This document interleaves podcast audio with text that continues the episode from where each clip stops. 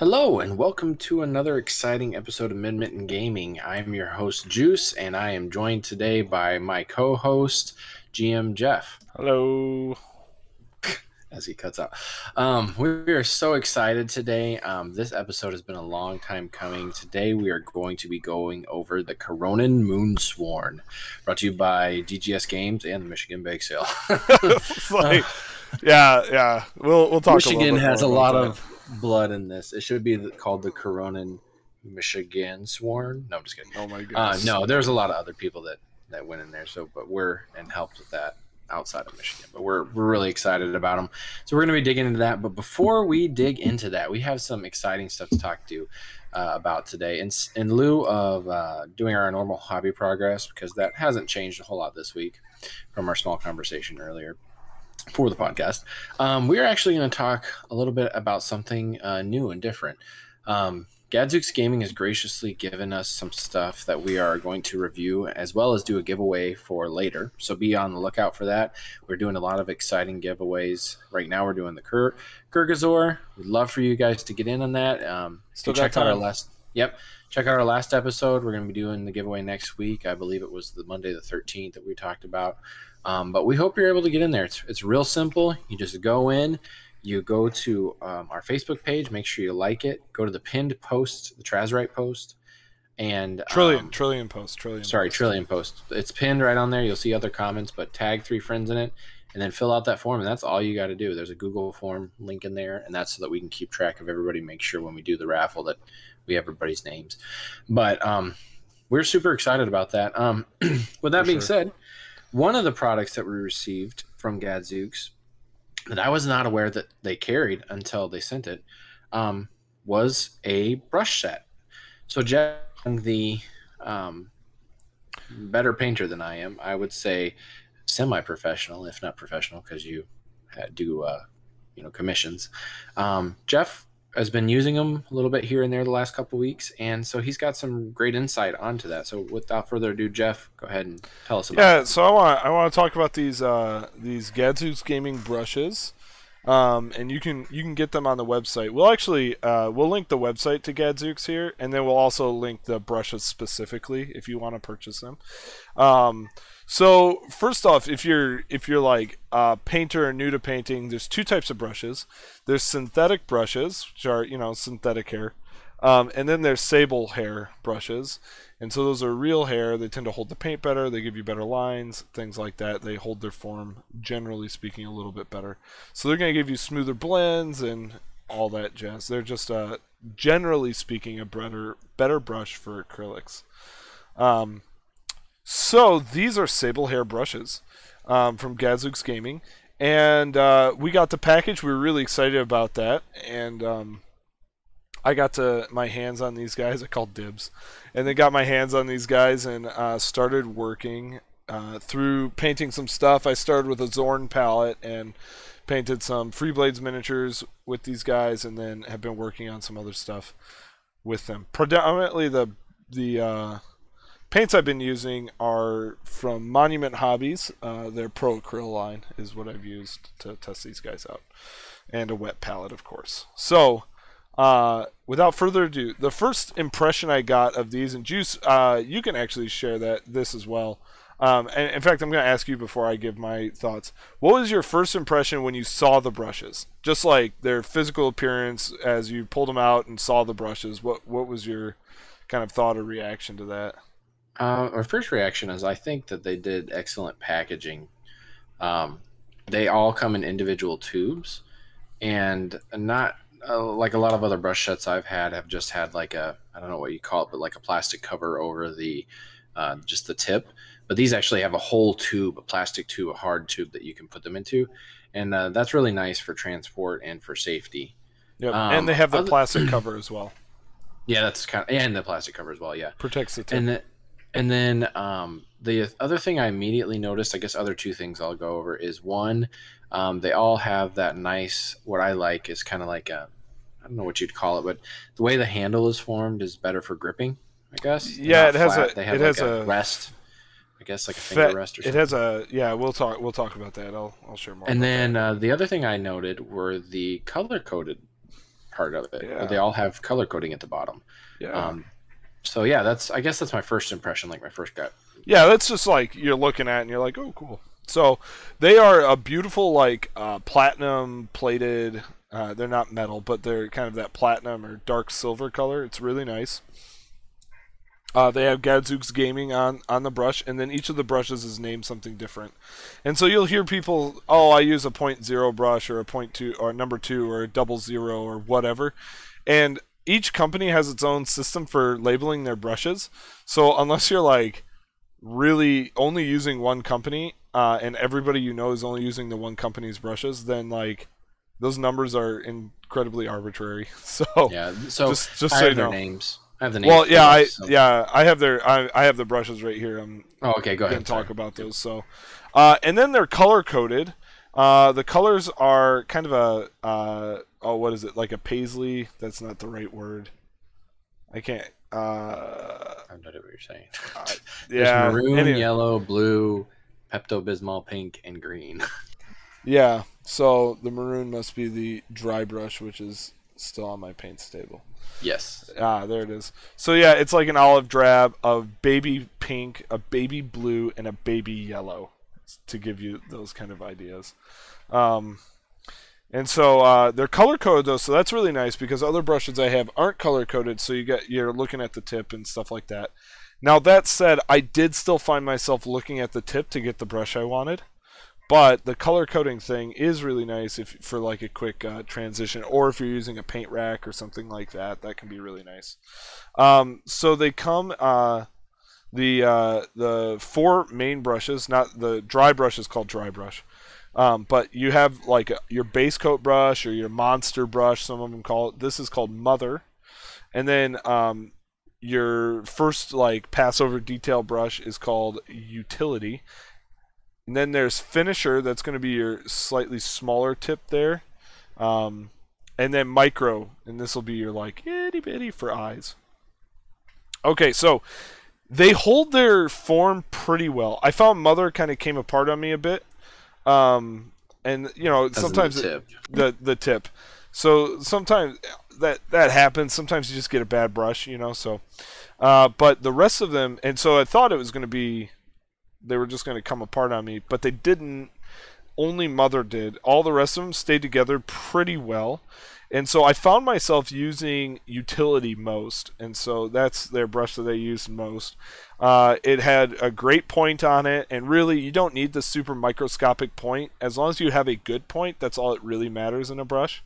You can have a larger brush or a smaller brush or whatever, uh, and it kind of suits your fancy. The only thing I used micro for was uh, eyeballs, and that was that was about it.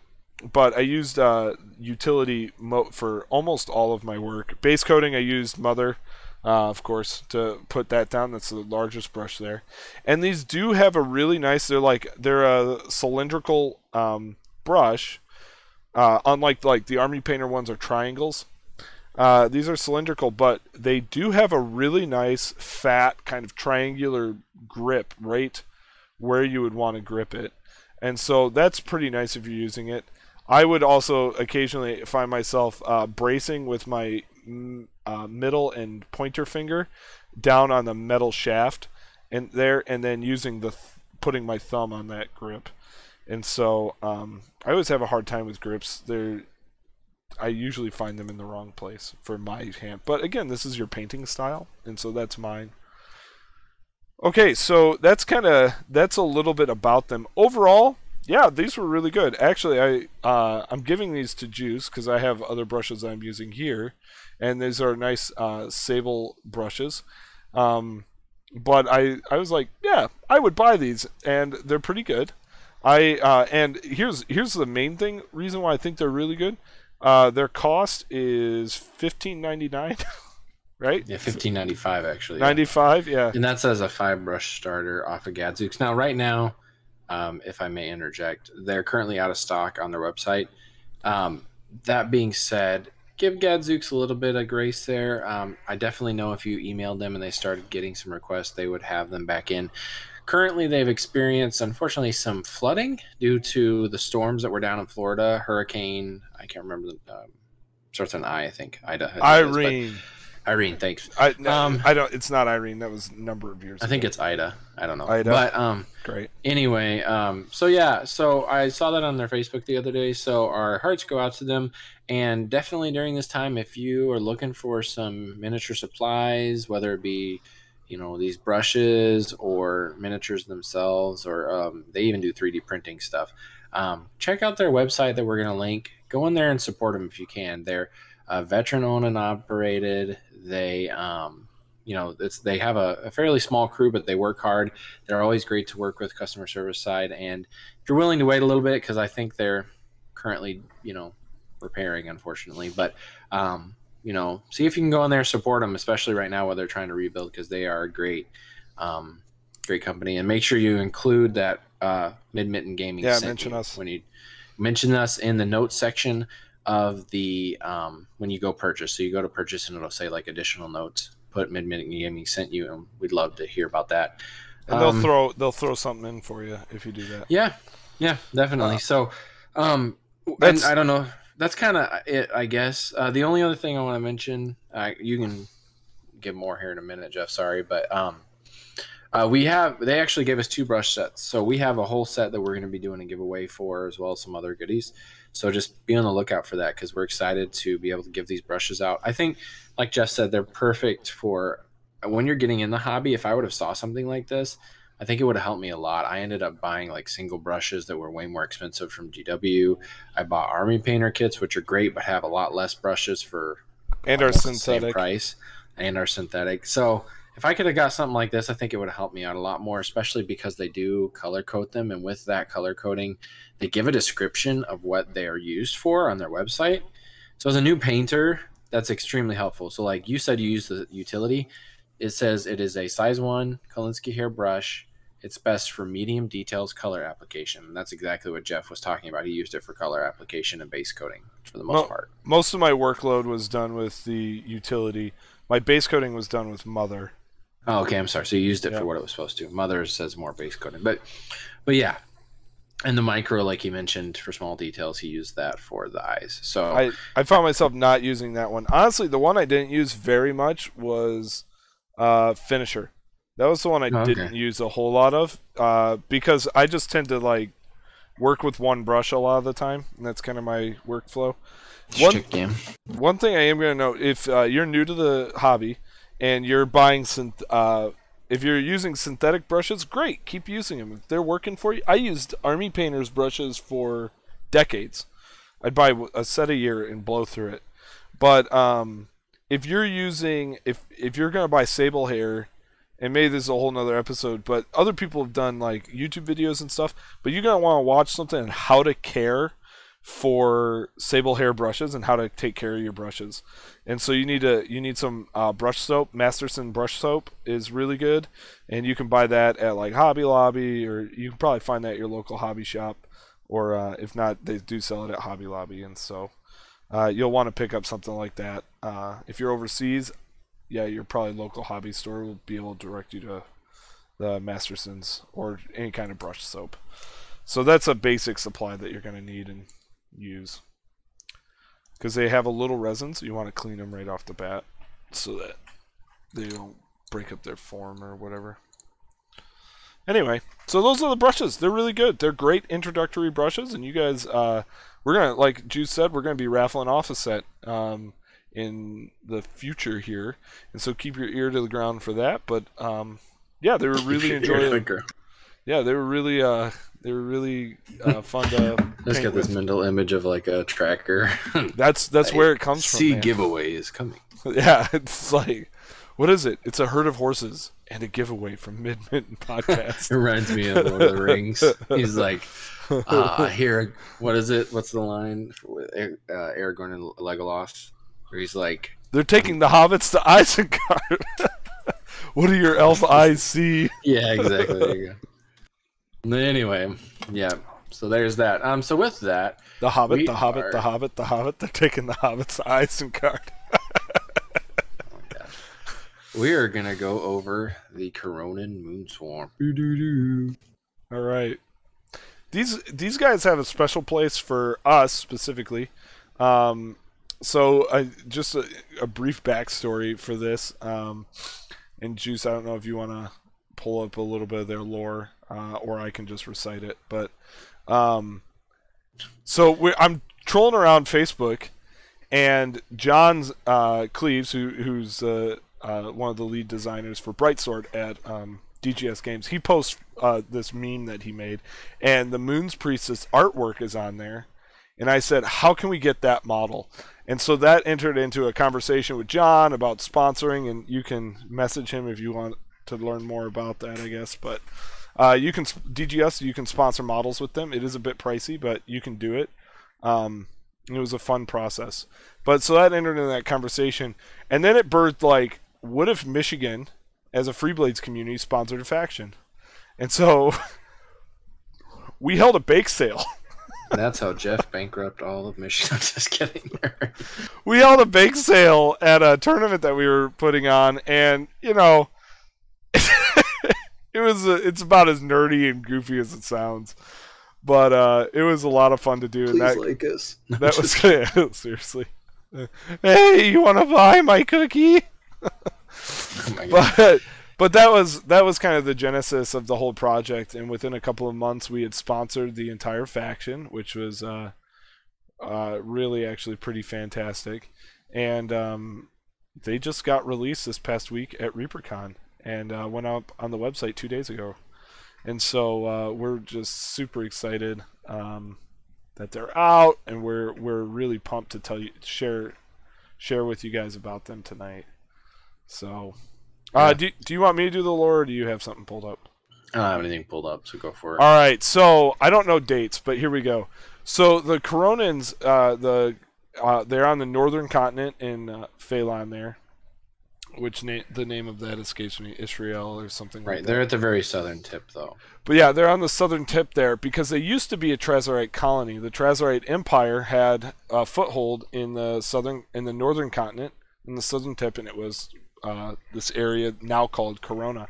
And Corona revolted against uh, rule uh, for a number of reasons, but the primary reason was is because they began to worship the moons as opposed to the sun.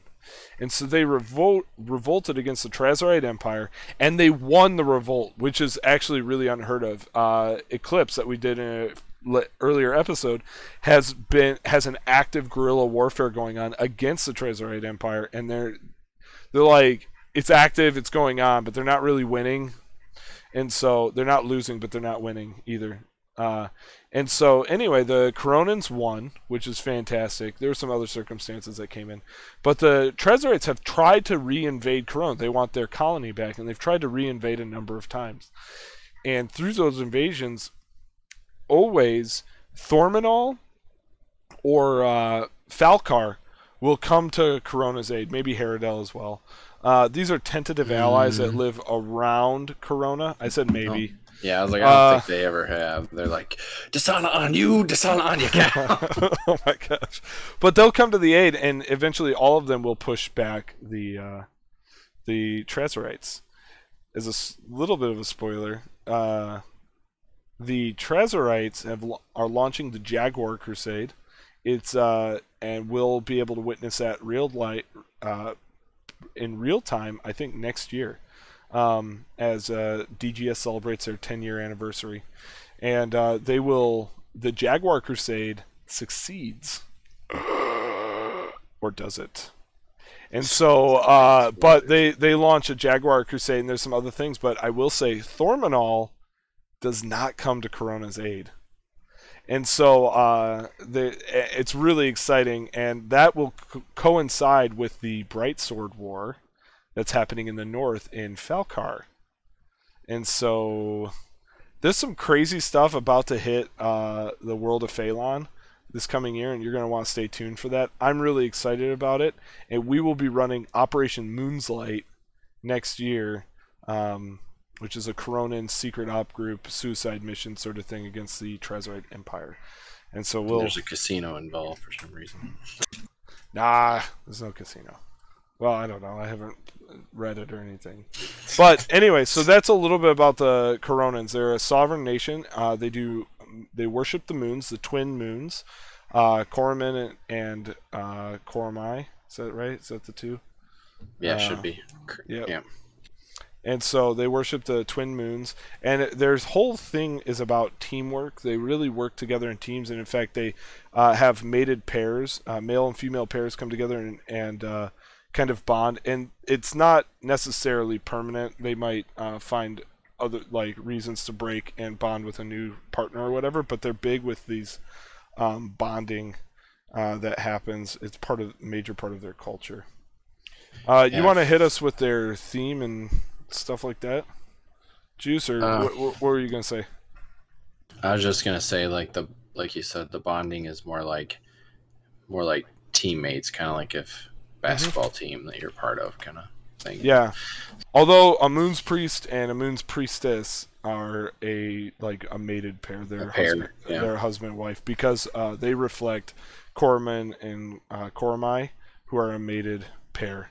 One might say they're over the, two moon moons. about each other. Oh my gosh, badooch. Uh, Maybe so- that's the episode title is Over the Moon with Corona. Oh my gosh! No, it's gonna be swearing at the moon. What's Uh, their okay. what's their faction ability? there? um.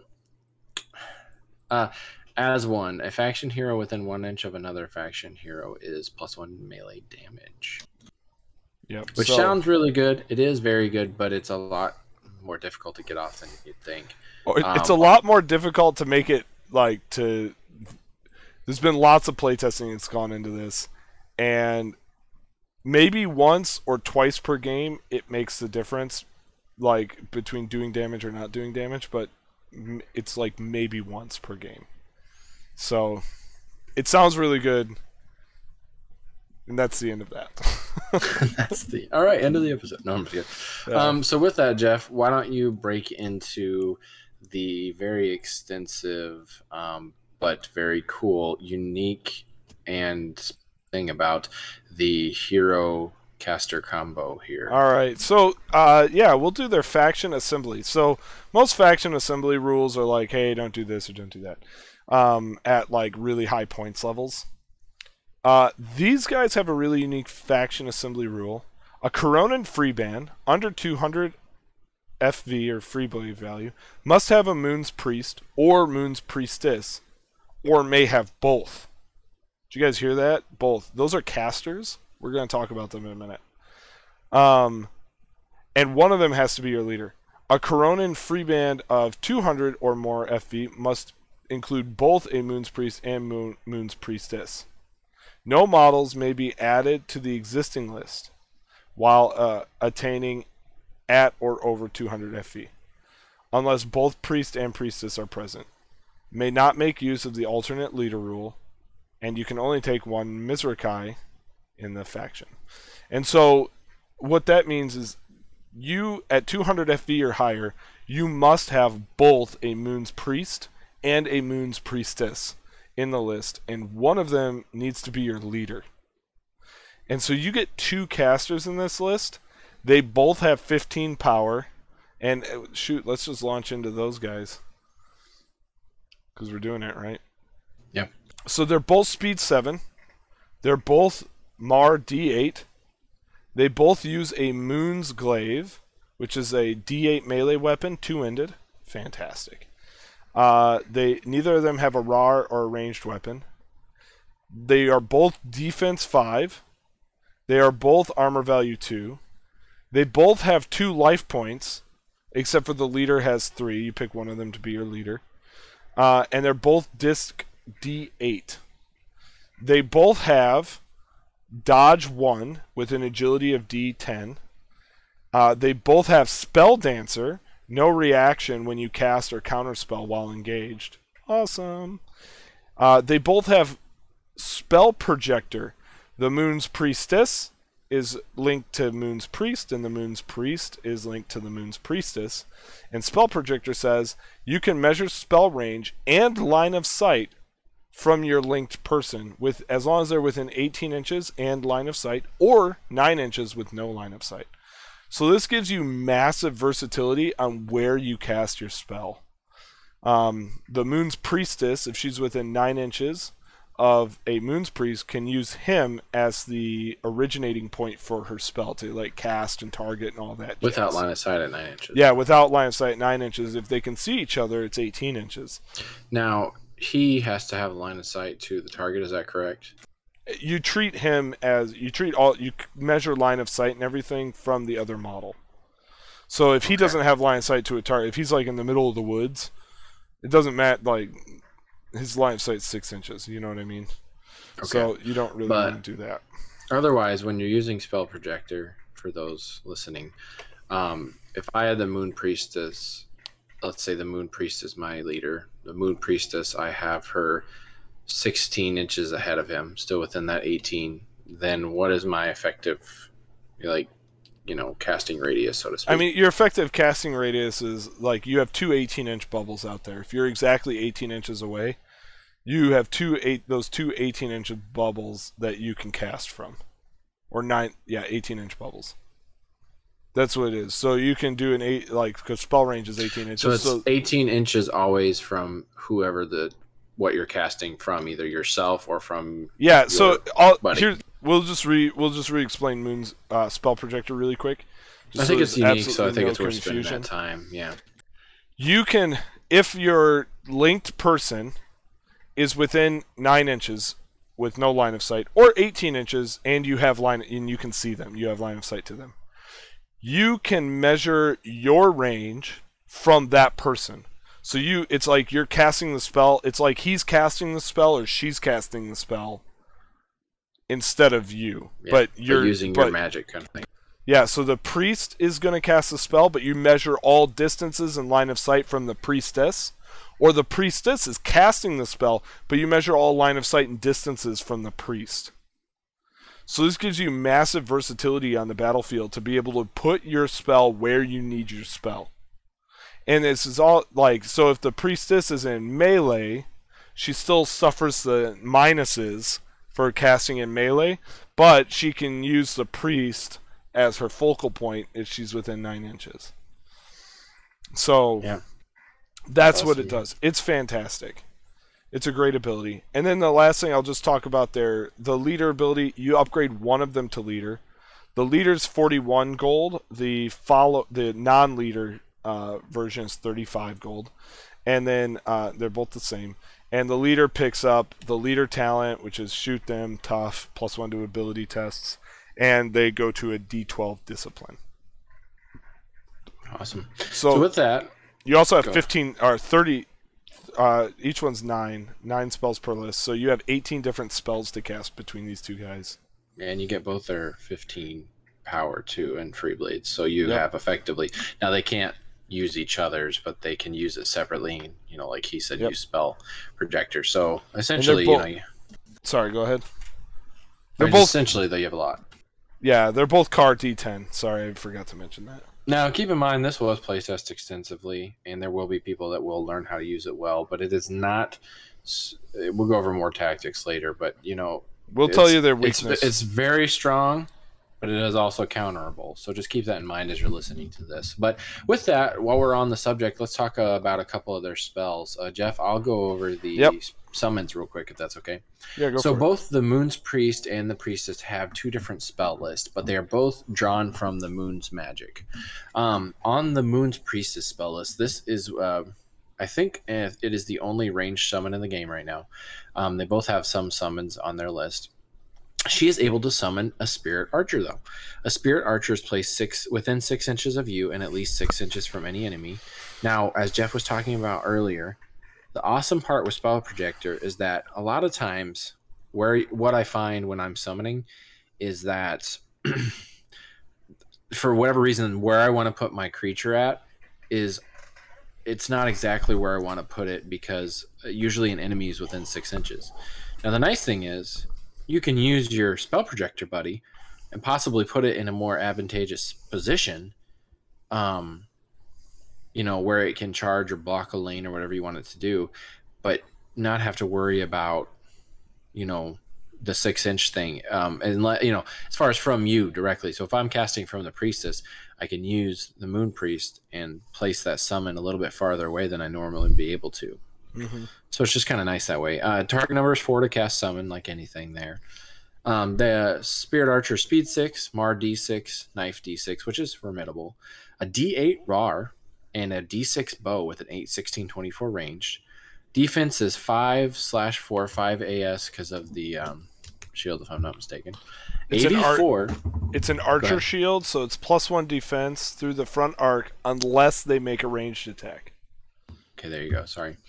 AV4, one life point, and di- uh, discipline D6. And they have the spirit and the summon rolls, which we've talked about spirit before.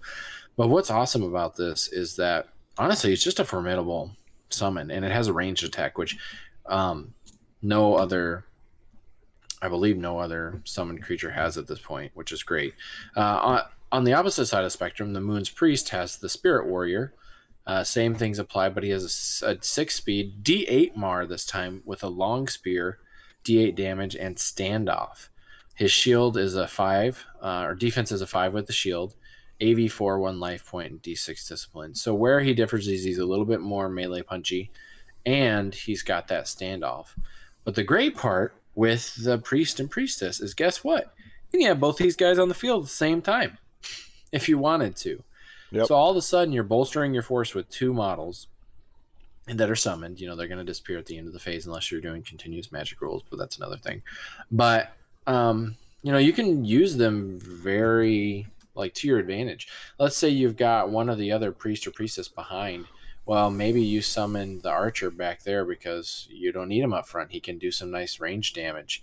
Um, and then on the flip side of that, I summon my spirit warrior in such a way that he's going to be able to get in that standoff and do what he needs to do with that. So it's really great, and there's a lot of versatility with that if you like summoning magic, which I, I like in this game a lot. I always like minions and that kind of thing. And um, having that archer, I feel like of, of my personal choice between the two, the archer to me is the better, only because it has a D6 Mar and a D6 knife, which isn't bad, and you get the RAR.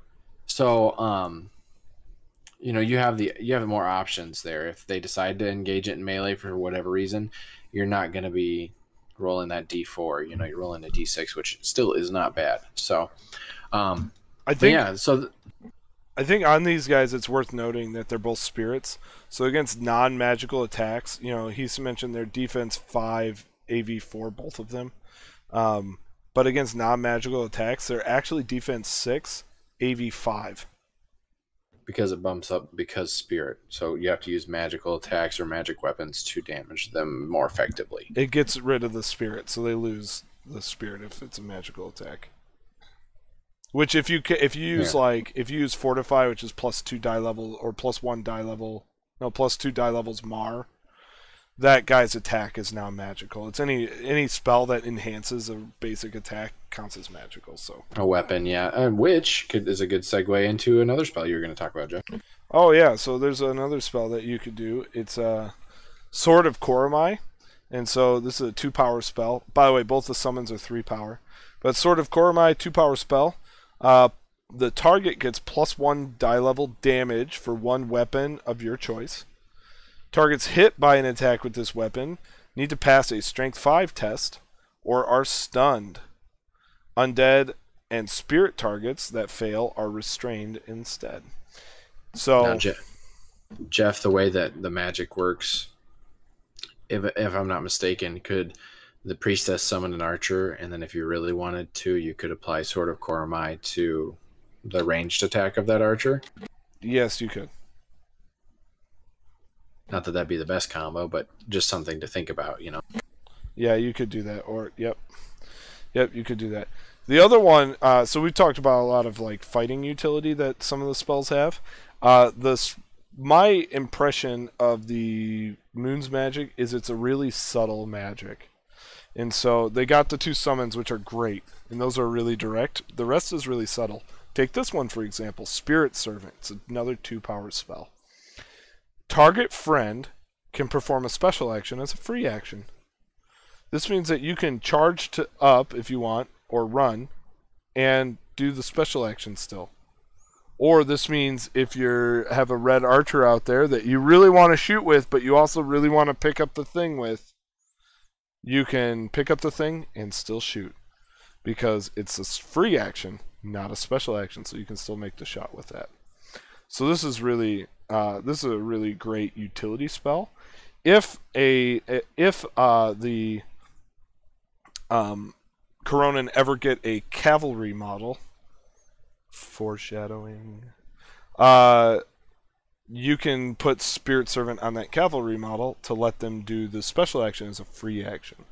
So this is a really this is a great spell that gives a lot of versatility in specific games. You won't use it every game, but when you do use it, you're gonna be like, yeah, you're gonna feel real good about it. So, and then like uh, on the moons, so we've talked a lot about the moons. Those are mostly moons priest spells. One other, just give a nod to it, and you can uh, dig through these spells because, like I said, there's 18. Is Khoromin's Light it's Aliyah's Light, but uh, reskinned, and so it's all melee attacks against the target are minus two die levels. And there's a great target for Khoromin's Light in this list that we'll get to. So there you go. That is true. So with that, um, I'm gonna you go want... over the Blade Brother, I guess, and then we'll kind of go back and forth down the list, Jeff. Or uh, why don't or I do? do I'll do the brother. I'll do the brother sister, and then you can do the shadow. All right, sounds good. Is that all right? Uh, so we have the Blade brother, Bro- Blade sister. They're both 28 gold. Again, they're very similar, uh, but a little different. And so uh, we're just going to talk about Blade sister because she comes in the starter pack. Um, she's speed six, Mar D10. Uh, melee weapon is a saber with a D8 damage. Nice. No ranged anything. She's defense five with her shield. Armor value five. Nice. Two life points. Discipline D10 she has parry one, um, blade flash. So dodges and parries against your melee attacks are at minus one. She also has Raven stance, so as long as she's not charging, she, her attacks are plus one discipline die level discipline for the combat sequence. So she, as long as she doesn't charge, she's actually striking at a D12 discipline. Um, she has sidestep, so uh, if you're missed in melee, you can take a one inch move after uh, concurrent attacks. So like all discipline, if you're discipline D10, all those attacks happen at the same time. So it would be after on to the next discipline step is when you would get to sidestep. But you still have to weather all those. She hates Trazorites. Go figure. Doesn't come in super often, but when it does, it's kind of fun. She is a teammate with a Blade brother. He's teammate with a Blade sister. There's this teammate again. While within one inch of a Blade Brother, she ignores line of sight. She's plus one discipline for morale and fear. Uh, and uh, she can fight and support contact with the Blade Brother. And then the last thing that both of them have is replace. If you're both ready, you uh, you and a friend in contact with the bonded shieldmate talent, and they have bonded. Uh, or I think they're actually, yeah, bonded shieldmate teammates. So they have teammate. Um, because they're teammates, they can swap places. Um, so they both are on hold. They don't get react. There are no reactions from this. Uh, but they can just swap places. So let's say you get charged by an Azakelar and get bull rushed and knocked on your butt, and are minus two blah, or not knocked down, but you're minus two die levels to your junk that turn you can swap places. So now the readied person, the guy, the person who's flesh or fresh, is up front. So again, it's a really subtle talent, but it's really fun to use. And so that's the Blade Sister. Again, Blade Brother, he does not come in the starter pack. In fact, there's no model for him right now. And so you will want to uh, look at doing a conversion. Conversion. And, and so I know a number of people have been throwing around the Arazam Scout or Azerman Scout uh, from the Trazorites as their converted Blade Brother. But you'll want to convert uh, to get him. Anyway, kinda, so that's the Blade Sister. Like the idea of using a Trazorite. Uh, yeah. What you call it? Uh, gosh, I'm blanking on the name, but dude with the sword and the shield that has taunt. Anyway. Yes, you could also use one of them if you wanted to. Yep. I would cut his head off as well and put. Yeah, that doesn't really work. But morbid. Anyway, um, so yeah, with that, uh, you ready to talk about the yeah, shadow? Go, yeah, go the shadow. So Khoromin's shadow.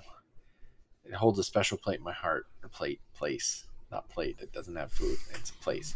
Um, because I actually got to help name this model. I, originally, I pitched the idea of Koromaz Shadow, but uh, with the something didn't work as far as like the actual Chalish language. Koromai is the male moon. Kormin is the female moon. Yeah, exactly. So, but um, I was really happy because they liked that name and they stuck with it and kind of just changed a little bit. But it's a great name and it's a great model. So she is going to be a speed seven, D10 Mar, Moon Sickle, D6 plus one. So it's not just a sickle, but it's a moon sickle, so it's even better. uh, no ranged attacks. She is defense five with three AV, two life points, discipline D10. So you're seeing kind of a common theme here. Now, here's where she differs a little bit. She has uh, agility D12 with the dodge two, so nice. she's a little bit more dodgy than the other models. Um, she has sidestep that we just talked about and hate Trazorites. Now here's where she differs. She has flurry, weaponeer, and shadow. So I'm going to go over shadow first here. So shadow, what it allows you to do is if an opponent breaks off, you may follow that opponent as a reaction move up to your speed. You must cease movement if you're hit by a reaction attack. So essentially, if a opponent now, Jeff, uh, it's only if they're doing a regular break off, not an evasive move or anything, right? No, no. Uh, all evade does is prevent you from uh, doing a reaction attack. So she wouldn't get an attack, but she'd still get to follow up that model that used evasion yes. break off. Awesome. So she's able to follow the blade dancer around. She's able to follow a couple other models with evasion around. So that could be real annoying, real fast. Um, I'm gonna open the rule book to double check that, but that's my understanding of it. Okay. Yeah. Yeah, that's great. Perfect. And then with that too, so let's go over Weaponeer. Weaponeer, what that allows you to do is as a special action, you may choose any single weapon ability from the following Deadly, Disrupt, Lethal, Pin, Quick Strike, Shield Breaker, or Swift, and apply one of them to your weapons until changed by this employing talent. So that's awesome. She's basically just able to give her Pin, Lethal, any of that. Now, one thing that's cool too, and I don't really see you using this too much because of action economy, but as we talked about earlier, um, the the servant right allows you to do a special action as a free action. Mm-hmm. So theoretically, in the same turn, you could cast that spell on her. She, as a free action, could then choose any single weapon ability, right, and then continue on her merry way. Yes, but yeah, you could do that. So you could charge and pick your special your weapon ability in the same turn. Mm-hmm. Yeah, so that's something fun that you can do with her. Not something you're going to do often, but as the you know uh, as the need arise, maybe you would do that just to get off that special charge that you really wanted to. And then the last thing she had that we talked about was flurry. And what that allows you to do, and forgive me, I'm looking up, but you count as two combatants for pile-on purposes. Um, so that is awesome. Um, because what it does is, uh, because you count as two, if you're on a one-on-one battle, and if I'm not mistaken, Jeff, the defense of your opponent would go down by the one, right? No, uh, you because the opponent is not piled on, so you need the okay. second model to trigger flurry. Okay, so if there's two models, if there's two hmm. models, it counts at you count as if you're if the target is piled on, which means that there have more than one model in contact with it. You count as two models and so they're minus two to their defense instead of minus one for the, to their defense. Perfect. So if the Khoromin Shadow was fighting alongside a Blade Brother, then you would be giving the opponent minus two. Right. And then um, you'd also be getting the plus one damage if you happen to be within an inch of each other. Yes, which you would be yep. within an inch of each other more than likely. Yep.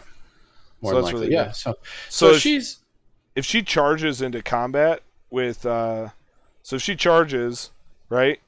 And is within an inch of an ally when she finishes her charge move, she's a D6 plus 3 damage. Because of the charge and everything, yeah. Uh-huh. Like armor 6, beware. Yeah, exactly. And then in addition to that, because of all her other stuff, I mean, she could pick pin really easily or something else that just lower their defense even more. Mm-hmm. So, I mean, I feel like she's definitely a supporting model. She can hold her own, but from my understanding of how to use her, you would probably send her in with somebody else maybe after they've charged or initialize something. I don't know. Yeah, so pen is generally what you uh, what people like to use, but lethal and deadly are also great. So, you know, use whatever you want. Uh, disrupt is really good too. Um, the one thing I will uh, I'll throw out as well is uh, with weaponeer. Generally, turn one, just do that special action to set up your weapon, and then she's good to go.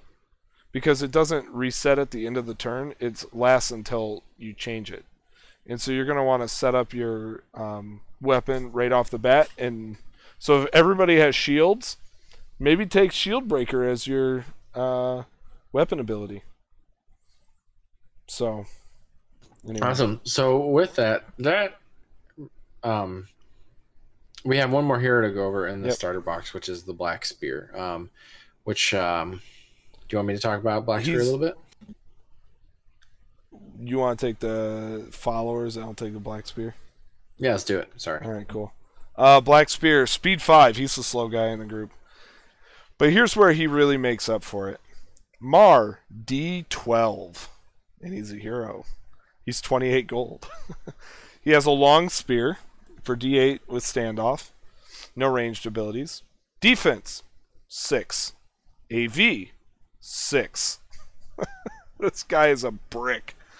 Uh, two life points, disc D10. He has a couple of. Uh, he has a unique ability. First off, he has Shield Bash, so you can get rid of his pl- uh, plus two uh, to his shield that his, he has a large shield, so he gets plus two. So you can get rid of his plus two that defense that he gets for shield, and you can do a uh, second attack minus two die levels Mar, and then does a D8 damage if you need a second attack. The other thing you can do is shield parry. You gain parry. Um, you don't get any uh, defense bonus, and you can't shield bash, but you're plus one to your parry attempt because you're using a large shield. If you manage to uh, crit your parry attempt, you get to do a free shield bash. And so he has a parry, but it's a shield parry instead, which is pretty neat. Uh, his last thing there is he has protector, and so enemies must attack you in melee. So he pairs really nicely with Khoromin Shadow. Oh yeah, especially when you're in there and you're like, you don't have any defense, suck up. Bam. Yep, but he is only 28 gold, very cheap. Yeah, and then we didn't mention that much. I forgot to mention the Shadow being 27 gold. I don't know if we mentioned the Blade Brother sister being 28, but a lot of their heroes are pretty cheap because you're making up for it in the cost of your followers and the cost of your uh, Moon Priestess Priest combo. So you know it kind of evens out there. Well, you're not you're not making up for it. Each model is judged on their own point on their own merit. That's just what they come out to is they come out to those points values. Yeah, but I mean it, it just evens out. I guess is what I would say. You know, it it evens out. But anyway, um, so that being said, let's go over the two followers that come in the starter box: the Red Archer and the Red Spear. Uh, they are both speed six, D6 uh, Mar uh, the Red Archer has a Saber D8, which we've talked about a little bit. Uh, the Red Archer also has D6 RAR with a bow D6 8 16 24. And then defense is five um, with Archer Shield, like we talked about earlier, slash four. AV4 again, one life point, D6 Discipline. And um, the special abilities that it has is Veteran.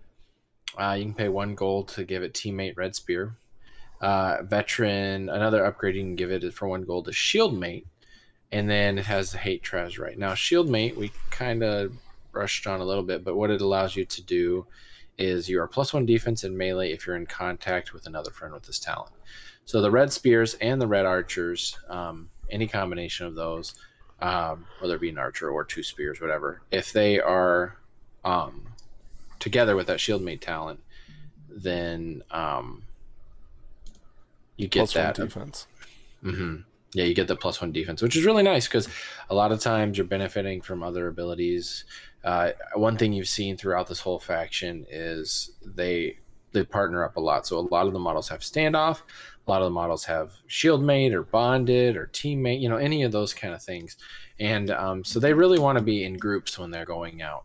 The red spear has uh, the D6 Mar, like I talked about, with a D8 long spear. So it, as we kind of talked about the summons before, the the um, the two summon Spirit Warrior and the summon uh, Spirit Archer, as you could tell, the red Archer and red Spear, they're pretty much they're very similar to each other in stats and everything. Um, the red spear, however, you can give him an upgrade to upgrade his uh, Mar by one plus one dice level to a D8 uh, Mar with a D8 damage, which is really good for a follower. And then he gets that shield mate as well. So if they're standing next to each other in battle, his five on this shield goes from the five to a um, six. So uh, D8 Mar with a D8 damage and six defense with armor four is pretty good for 12 points or 12 gold. And I think that Four, we're going to see it. 14 gold. Sorry, 14 when you purchase the upgrades. But um, it's just a good model. I think they're going to be good followers and they're going to be useful. And the nice thing is they kind of work together so they get that little bump where most of the time you're just buying the follower and you get what you get and don't throw a fit about it, you know? so um, it's nice to have that option when you're list building and stuff. Um, so with that, Jeff, uh, we talked a little bit about tactics here, but do you want to go a little more in depth with that or depth? Uh, I tend to run them in like combat groups uh, when I was playing them, and so like red archer, red spear, you teammate them up. So I just buy teammate for the red spear, and then I'd buy the mar increase for the or mar increase for the spear, teammate for the archer, and so the archer sits right behind the spear, benefits from all of his crap the guy the spear doesn't block her line of sight and so she can shoot. And so but she's actually she's kind of a hidden melee person because all things considered she's actually better at melee than she is at ranged uh, for being called a red archer. So don't uh, don't throw her off because she's a 5-4 with a d6 mar d8 damage in melee. So don't like throw her off uh, just because um, she says archer in the name. She's actually pretty good in melee. So those guys are really cool. And then uh, the you take the black spear and the shadow. They work really well together. And then I've honestly I find that uh, the you, one of your two moon's priest or moon's priestess, they're gonna end up in melee at some point. You're gonna have to throw them into the fray because the weakness of this faction is that you have two insanely squishy non-combat characters in the priest and the priestess. And so they're going to have to get their hands dirty in most games. Some games you can kind of like hold them off by using, you know, Moon's Lure or Enthrall. So you can kind of like hold off an opponent and use them that way. But I find that almost every game they're they're getting their hands dirty, and they're not bad at it. They're D8 Mar with uh, a D8 for damage, and you can two in that sucker to get a D8 D4, and each of those does a 2D8. So you're gonna want to make sure you're working in teams really well. Try and get the most out of your faction ability for the plus one on damage rolls, and uh, you are going to essentially you're gonna probably end up fighting unfair combats uh, where it's unfair in your court because you're using teammates so much to kind of uh, get it. So you're going to have a two on one, but then you'll be in standoff. And so you're just going to have to kind of weather those storms. You're really reliant on your parries, shield parry, um, yep, all that jazz. And so, you know, it's uh, and shield parry and shield bash are both optional. And so if you do a parry, you don't get your deep bonus to defense. So you're not defense six, you're just defense four, but you get the parry. And you're plus one to your parry there. So it's like, ah man. You got there's a lot of options. That's what makes this group really interesting, is that there's a lot of like options on how to um like how to handle any given situation. So I like them a lot. Yeah. Right. Um with that too, I think it's important to me. We didn't even talk about the sculpts. The sculpts are freaking awesome. I mean, that's honestly they, one they of my favorite really things. Cool. Like Jeff said, the artwork for them inspired us to like go down this rabbit hole, and you know, and fund them. Which um, big shout out to Jeff and Colin. They really organized and were the spearheads for that. You know, so we we're very thankful for that, and um, glad that we were able to do that as a game group. And thanks to everybody else. A lot of people, you know, their wives and stuff made items or cookies and different stuff like that, dice bags, everything to uh, sell and help boost it. So thanks guys because communities like that's what makes Freeblades great yep. Freeblades is an awesome game by itself but what makes it even more amazing is just the awesome community um, that's the okay. reason we're able to do the Kurgazor giveaway that's the reason there's been other giveaways that the twins have done and stuff if you follow the facebook page um, so get in on that just enjoy it you know because there's a lot of great players and a lot of great things that's just kind of a side plug in there so well and, and another shout out along with that side plug is uh, aaron newell shout out to him. He's the studio painter for DGS games. So if you enjoyed DGS's like models that they put out, Aaron painted those. Most uh, most of them, especially all the new ones, he paints those. So he's a great painter. But he gave pretty significantly to the Coronin project as well. So I want to give him a shout out too. Um, as he was yeah, another I, I saw he uh, it, he got to paint the examples that were put out there, and so I think I, am really glad for that. I bet he's pretty excited about it, so I'm excited to see that because he's he's been really excited about the faction, and Aaron just does amazing, amazing mm-hmm. paint jobs. It's just he's just like and fast too. I just it just blows my mind. But anyway, so yeah, so um, but yeah, that being said, Jeff, um, you know, it being a newer faction and stuff, where would you go from here if you're building out your list? What would you get from the starter box? I'd buy the starter box, then I buy a second starter box, and that's probably pretty good. Mind blown. No, I know, crazy. You also pick up the priest or S, right? As a yeah, you have to buy. So the priest comes in the starter box. You want to pick up a priestess. You kind of have to if you want to play it larger than 150. Um, I would also maybe convert a Blade Brother because I really like that combo, but I might convert a Blade Brother. Um, you can pick up a Mizrakai. It's an ally, but he's a faction model for Corona, and he is phenomenal as a character. He's really, really good. We're not going to talk about him, uh, but he's just fantastic. So I might pick up a Mizrakai. Uh, and then you know if you're if you're playing these guys and you're enjoying them and you're like, man, I really wish there was some ranged like hero in the list. Fear not. Spoilers ahead. Uh, so the Coronin military uh, actually has a pretty robust um, horse group. Uh, cataphract, heavy cataphract armored knights. And so they are in the they're like they will come. We don't know when, but you will get your cataphracts. Uh, but the what what will be coming out is a model called the Gray Veil, and I'm not going to say a lot about it. I will leave it veiled in mist. But it's uh, called the Gray Veil. It is a Coronin horse archer. The concept art is amazing. I love it. It's going to be a sweet model when it comes out and you will then have a hero with a bow, and she has something called plunging fire, which is pretty sweet. As uh, she'll likely have plunging fire, and Spoiler, so has nothing to do with a plunger. It does not. It, uh, has to do with uh, how, uh, like the Mongolian horse riders uh, fought uh, with their bows from horseback. Right. I do think it's important to mention too. As of right now, though, if you want to take a, a ranged follower or ranged hero, the stalker is still a yep. viable option. Yep, you so, can bring a stalker. And the stalker honestly would go really well. Just what he was talking about earlier with some of the spells, Khoromin's shadow, or sorry, Khoromin's light and uh, the smiting or sword, sorry, uh, would work really great with the stalker. Um, so yeah, sword of Koromai. Look, yeah, D10 bow. So, forget about it. Well, yeah, I'd bump it up. He's a RAR D12. So well, he's a RAR D12 damage. Yeah, give him D10 damage with restraint. Ooh, yeah, and then if it's Corey, then it's like, ooh. calm down, just calm down. I just like the stalker's images. Yeah. Model.